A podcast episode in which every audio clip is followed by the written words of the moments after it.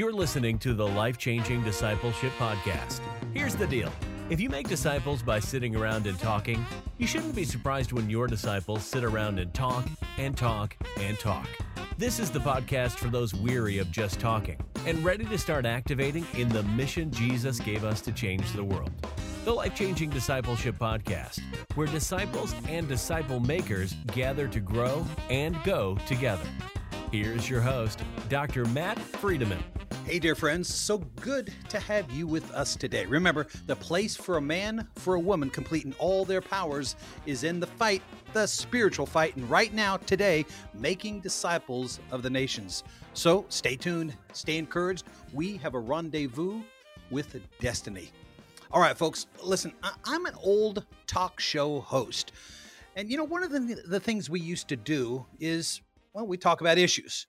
Uh, whatever was on the plate that day, whatever in the pile, so to speak. So we got some we got some things in the pile today. I think we ought to probably talk about awful lot of stuff out there right now, and eventually we want to do things like talk about who tried to cancel the apostle Paul. It says uh, most millennials like Jesus in the Bible. Uh, they like Jesus. They like the scripture, but how big of a percent identify as LGBTQ? What do you think? Uh, we'll tell you about that and uh, perhaps what might be the antidote to that problem. Uh, there's a one woman's six word mantra that has helped to calm millions, and I think we can do better than her mantra. And then finally, uh, The Guardian had an interesting article on how to raise a boy. Bringing up a son fit for the 21st century is just that I think we can do better than The Guardian article. As we'll get to all those things here in just a minute. First, we want to talk to you about our sponsors. One of the sponsors of our program today is Wesley Biblical Seminary.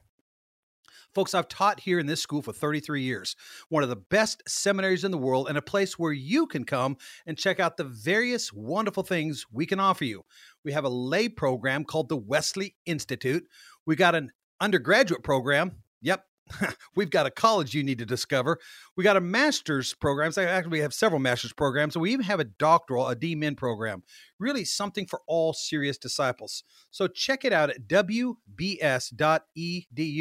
That's wbs.edu. All right, let's go to the pile, so to speak kind of a fascinating article that came out uh, in leadership. Uh, Christianity Today puts out a an interesting uh, periodical called Leadership, and so this is for Christianity Today pastors. Came out in October, and it was uh, written by a guy named Nijay Gupta, and this guy is a provocative uh, fella. I mean, really interesting stuff here. He says, next to Jesus, of course, the Apostle Paul is the w- most well known figure of the Christian faith.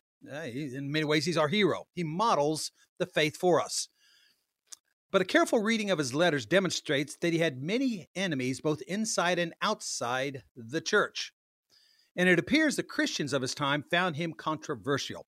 Sectors of the Christianity of his time passionately challenged and even despised Paul and his ministry. So, what do we do with that? How would we deal with our enemies, both within the church and beyond the church today?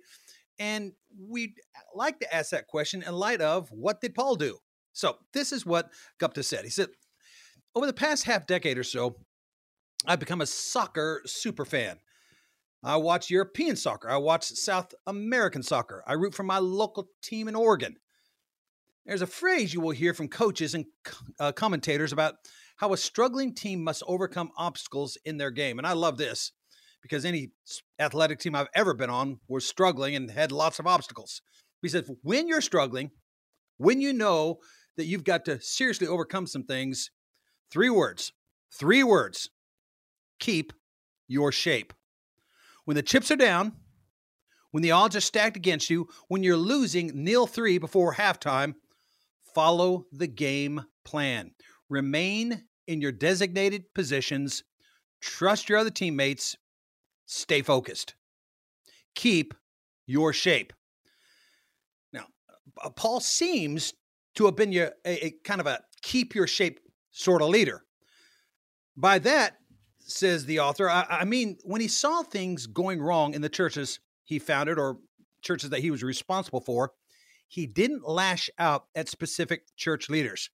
Perhaps more strikingly, when outside enemies or troublemakers were involved, as it seems to be the case in you know Galatians, Second Corinthians, and maybe in Philippians, Paul focused on forming his people. He did not spend his energy correcting his enemies. Now, y'all, I want, you, I, want, I want us to listen to this. Many of us feel like we're in a cultural fight. In fact, we might even say it's a fight for our lives. But it's interesting. I think Paul was in a fight for his life and a, a fight for the church's life. And yet, when enemies came up, apparently he didn't try to correct the enemies.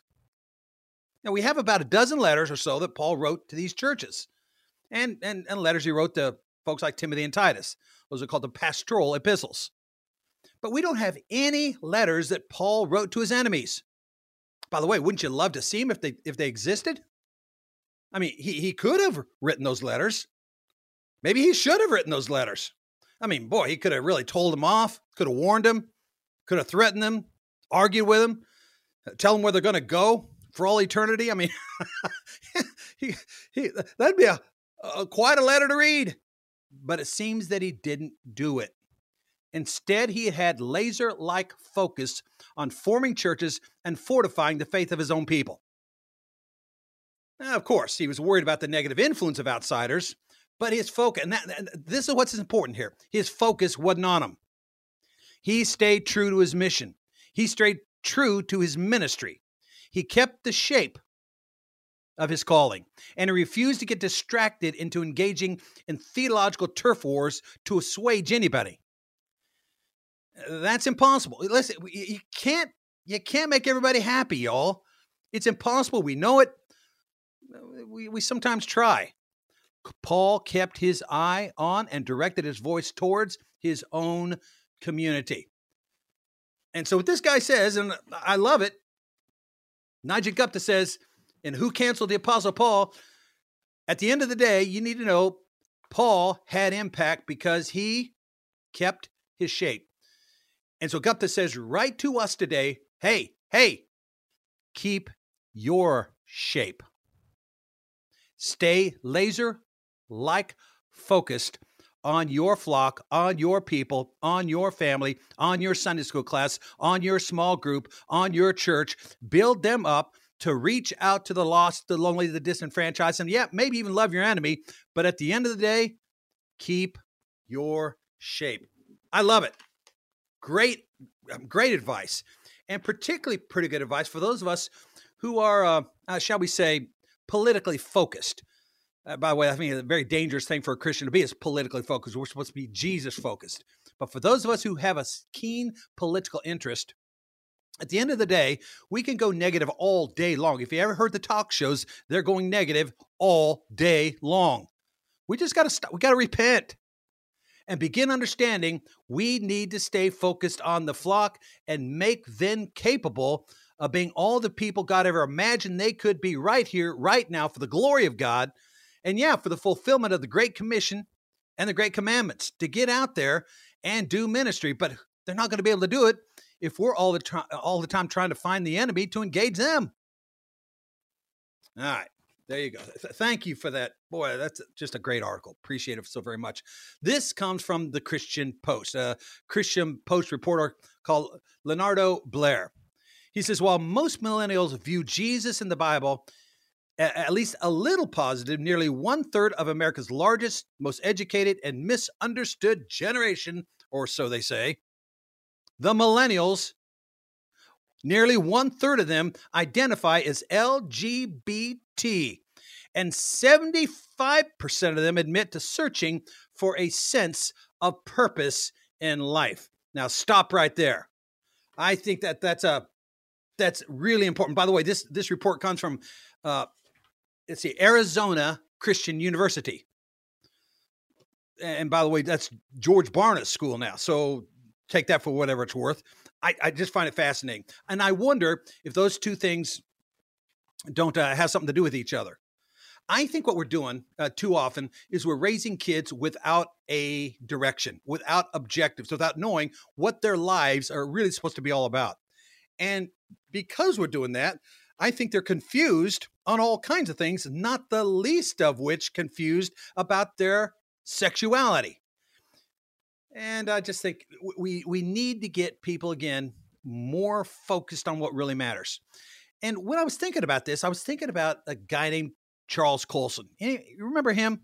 Started this great organization called Prison Fellowship, and uh, he's now deceased. I had him on my radio program a few years ago. And by the way, one of the things I said to him, he wrote me a personal letter after that. And I, I obviously still have the personal letter. And uh, I, I keep it near and dear. But listen, he said, I, I really appreciate what you said. And what I said was the last book my dad was reading before he died was Loving God by Ch- Chuck Colson.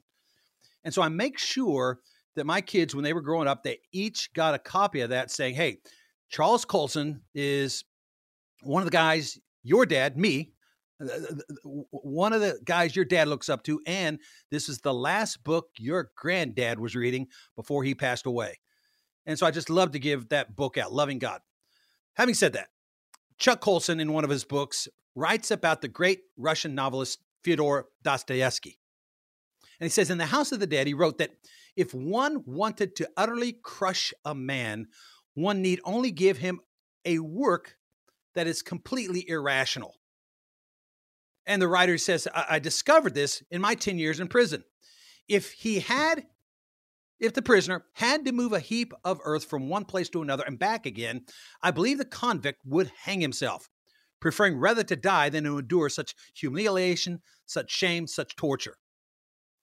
Well, Colson writes this. He says some of Hitler's henchmen at a Nazi concentration camp in Hungary must have read Dostoevsky because one day Allied aircraft blasted the area and destroyed a factory. The next morning, several hundred inmates were herded to one end of its charred remains.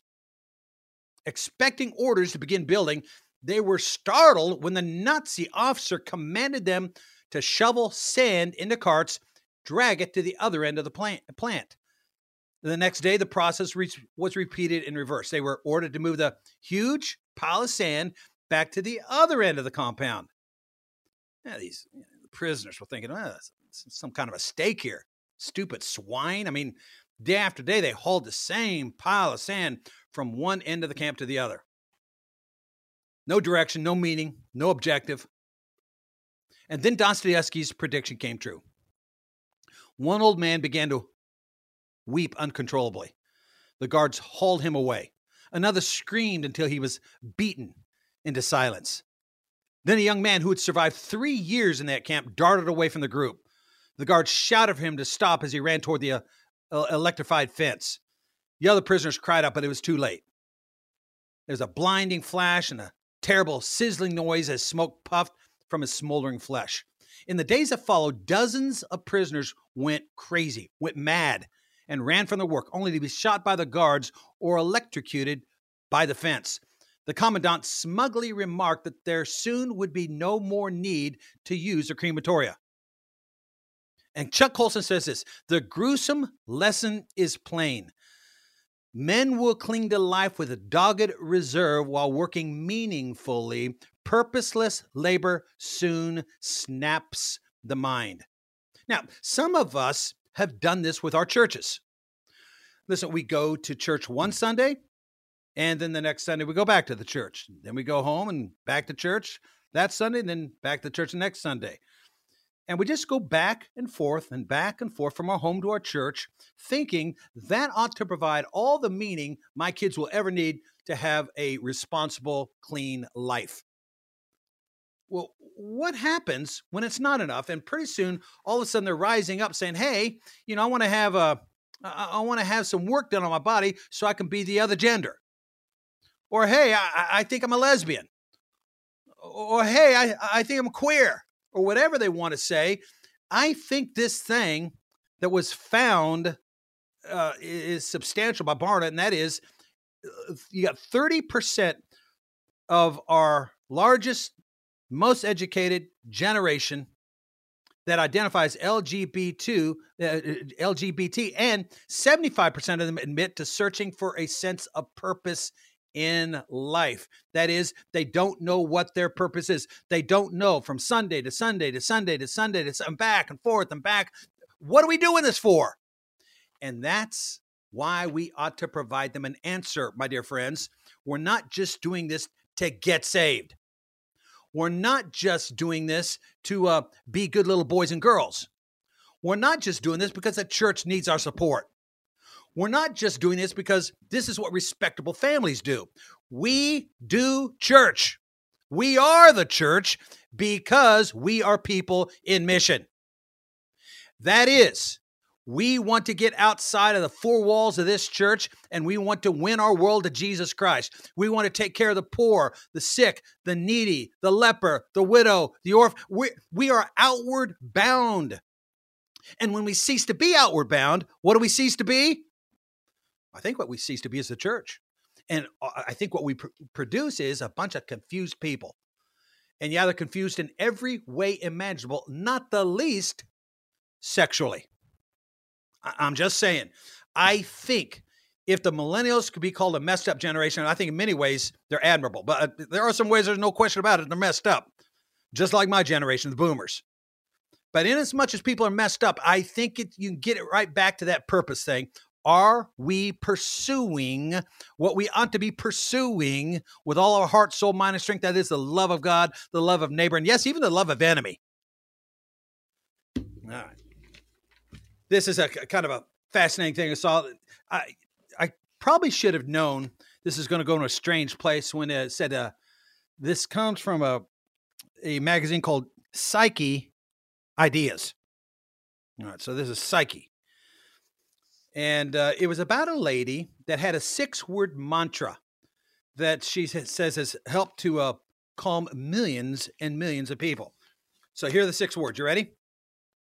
Uh, this uh, supposedly has helped millions and millions and millions of people. So here are the words face, accept, float, let time pass.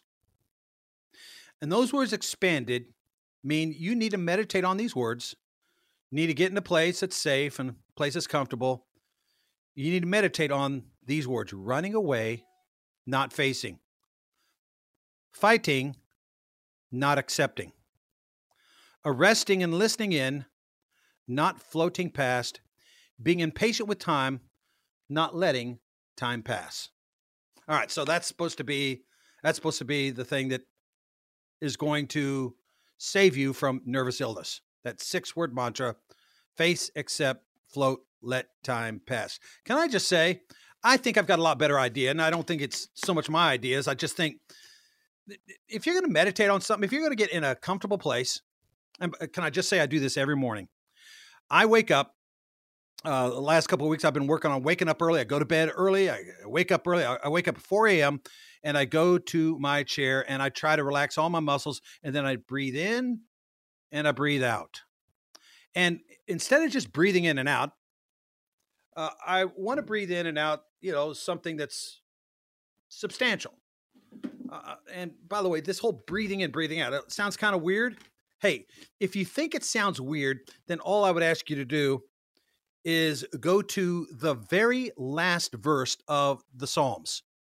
You, you got a Psalter there? You got a Psalms? Got your Bible? Go to Psalm 150, verse 6. The guy uh, next to me uh, is a uh, biblical uh, expert and he, uh, he works in the New Testament, but he, he works quite a bit with the Hebrew language as well. He says, Matt, one day he came over and says, Hey, Matt, listen, I got an insight. And so he shared with me this insight Psalm 150, verse 6. I said, Yeah, yeah, yeah, yeah. So I'm, I'm looking right at and this is how it reads in my translation Everything that has breath shall praise the Lord. Praise the Lord. So I'm thinking, everything that has breath shall praise the Lord. Seems, I mean, how do you mess that up? He said, Well, it's not messed up, but just in the Hebrew, it sounds a lot better. And so, well, tell me about that. Well, the Hebrew says, Let all breath praise the Lord. Not everything that has breath, let all breath praise the Lord. Now, the minute he said that to me, I thought, you know, I bet it'd be a great exercise. Instead of getting some secular author to tell me what I need to be uh, concentrating on or meditating on, I wonder if I could just take something like a, a name of God. So I got a I got a friend that wrote a book called The Portraits of God. Let me go to one of those portraits. And there are eight major portraits, and there are, I think, 11 minor portraits. So I, I do them all during the month, and I've got 31 names for God, and I do one a day. So if today were, say, the 15th of the month, I would do uh, the 15th one that I have listed. But the first one I have listed is a uh, is Good Shepherd. Right? That my friend Dr. Allan Coppedge said that one of the key roles of God was Good Shepherd. So this is what I do: I breathe in and out the Good Shepherd, and I use all the words I can think of to worship the Good Shepherd. So there I am at 4 a.m. in my chair, trying to get relaxed, and I breathe in and I breathe out. Deep breaths. Breathe in, breathe out. So I get my rhythm going a little bit, breathing. Then I start breathing, Good Shepherd, I adore you. Now, I'll breathe the breathing, but I'll be thinking those words Good Shepherd, I worship you. Breathe in, Good Shepherd. Breathe out, I magnify you and I go to the Psalms to find out all these really great, great, great worship words magnify, extol, exalt. And I breathe in a name of God and I breathe out my worship. Let every breath praise the Lord. So I just kind of I kind of view it as practice for what I want to do all day long. I want to breathe the name of God all day long. I want to breathe God. I want to breathe Him in. I want to exhale every breath. Praise the Lord. So I'll do that, you know, not three, four, five minutes. That's it. Three, four, five minutes. And uh, I tell you what, it is a great start to a wonderful devotional time. That's when I do my devotions, usually about four to uh, 5 15, 5 30 or so. And just, just have this wonderful time. But it starts off with practicing every breath praising the Lord using a name of God. I, I, just commend it to you. And listen, you could do all kinds of mantras and uh, you go to go to the secular experts and and see what they're saying about listen what should we be meditating on what how can you do better than the father the son and the holy spirit breathing in a role of god breathing in a portrait of god breathing in the father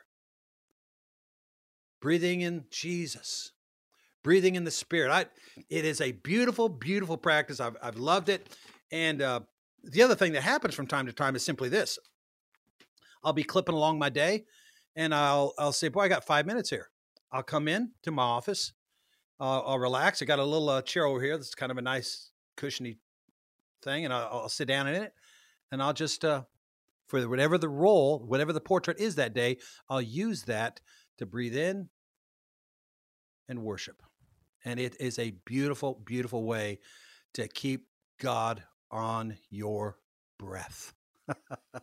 All right, just just FYI there. All right, now this is what I want to end up with today. Uh, there is a, uh, a, a group of people out there called Pocket, and they they throw out columns from time to time, and uh, some of them are good, some of them, you know, it's secular crowd. So what do you expect? But it, it's a uh, the one that I wanted to look at was how to raise a boy, bringing up a son fit for the 21st century. And I thought, whoa, I want in on this. And then I read this the the, uh, the subtitle: "Increasing awareness of the price of toxic masculinity has led many parents to wonder how best to prepare the young men of the future." One father consults the experts. Well, I I started reading. I thought, no, no, no, no, no, no. It just no. I know when the secularists go after toxic masculinity, they may be right at some points, but frequently they don't know how to raise boys. So I, I not only used to have a radio talk show, I used to have a column that uh, that I'd write for the statewide daily here, uh, two columns a week for the Jackson Clarion Ledger, and it'd go across the state, and it was a it was a lot of fun. But James Dobson, do you, do you all remember James Dobson, right? He came out with a book called Bringing Up Boys. And when that book came out, someone remarked to me upon hearing the uh, hearing about the book. He said, "Shoot, Matt, you should have written that book. I mean, you you've actually done it." Well, I thought, well, the Dobson's done it too, but I get what they're saying. Bringing up boys, Matt, you raised five of them. Dobson's only got one. Well, whatever. Dobson, I love Dobson. And Dobson has some great advice in that book. But before I ever read, I thought, let me write my own list. I, I'm just going to go down this list. I've raised five boys. They they all love the Lord. They're all in Christian service. They're all doing great things. And so I, I get that. So I, I just wrote a list of things here. How to raise boys. All right. You, you can disagree with it. Make your own list. This is my list. Number one, boys ought to have a vision for their future. Remember that one of the first things we talked about on this program, right? You need to know what the objective is. You need to be driving for that objective. You're going to be confused not only about your life, but about many things about your life if you don't drive for that objective. So, know what you're doing, know which way you're headed. And so, have a vision for their future. And that is the parents ought to have a vision for their future. Know what you want them to be at age 18. So, in, in the book, we, we've written a book called uh, Discipleship in the Home. And one of the key features of that book is the age 18 list. What do we want the what, what do we want them to be when they head out of the doorway of the Friedeman House? And uh, what do we want for them? You know, we brought up sexually. Uh, what do we want for them sexually? What do we do we want them as far as money's concerned? What do we want them as far as what they know and what they can do, etc. It's quite a list. But this is what I said in the column. It says it matters what you do for them when they're infants, toddlers, romping grade schoolers, and then teenagers. This vision thing has implications intellectually, emotionally, physically, but most of all, spiritually. What they should think about America, the kind of marriage you'd like them to be prepared for, their attitude about God, this is the stuff to have figured out long before their first birthday. Uh, then this piece of advice love plus discipline. Discipline plus love. Now, it's hard to know which to put first there. But boys need a firm, disciplined hand from their daddy. They also need affection and tenderness. Now, I've never punished them without hugging them and kissing their face in the same day, uh, frequently in the same moment. By the way, my boys can say yes, sir, and hug their dad with equal degrees of expertise, and they do. Next, rough and tumble. Boys need to be thrown in the air shown who can still win at arm wrestling in this house, be trained how not to cry when pummeled by a pillow in the middle of the den, and know when to stiff arm or just go ahead and slam into the opposition like Walter Payton used to do. And if you don't know who Walter Payton is, go YouTube it and enjoy the greatest running back that ever lived. Next, less is more. Less stuff never hurt a boy. There's something wrong with the family that lets their son spend inordinate amounts of time in front of computer games, television, and this year's newest plaything. Balls, sticks, and tents are still the ticket to real boy happiness. Stick them out in the backyard and throw those things out to them. Next, the Bible. And remember, no matter how much you hope they will first pick up on the compassion of Jesus and a relationship with him, Goliath and Samson are bigger attractions at first. They need to know those stories. Chores. Boys need to get off their tail ends and they need to work. They need to sweep, gather, chop, mow, clean, and lots and lots of it. Serve.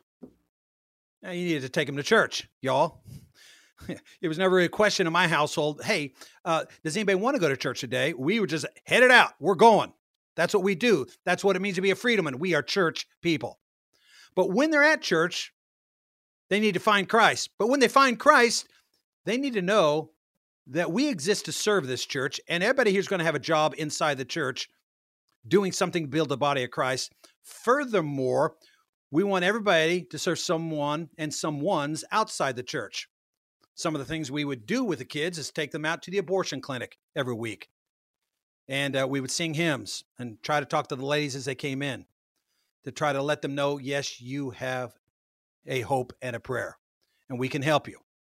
Please love your child. We, we would do that sort of thing with the kids in tow. Uh, furthermore, we thought it was pretty important that not only did we do the service thing, but we would make sure they knew that it was something that makes a Christian a Christian. We are serving people, feet washing people. We head to the sound of the pain in our community. Let's find where the pain is, get out to it. And we'd also go to the nursing homes regularly. Boy, the kids are great at that. Uh, by the way, here's the next one. Yes, sir. Now, did I already say this? Boys need to learn these words and use them a hundred times a day. Yes, ma'am, too. Uh, singing. Ah, oh yeah. Boys, boys should never know a time when singing isn't normal. This includes the classics like David Crockett, King of the Wild Frontier. They need to be able to sing that. I, I mean, I think. But also, a mighty fortress is our God, and America the Beautiful. These kinds of songs, they never should know a time in their life when singing isn't normal. Men sing. And then apologies.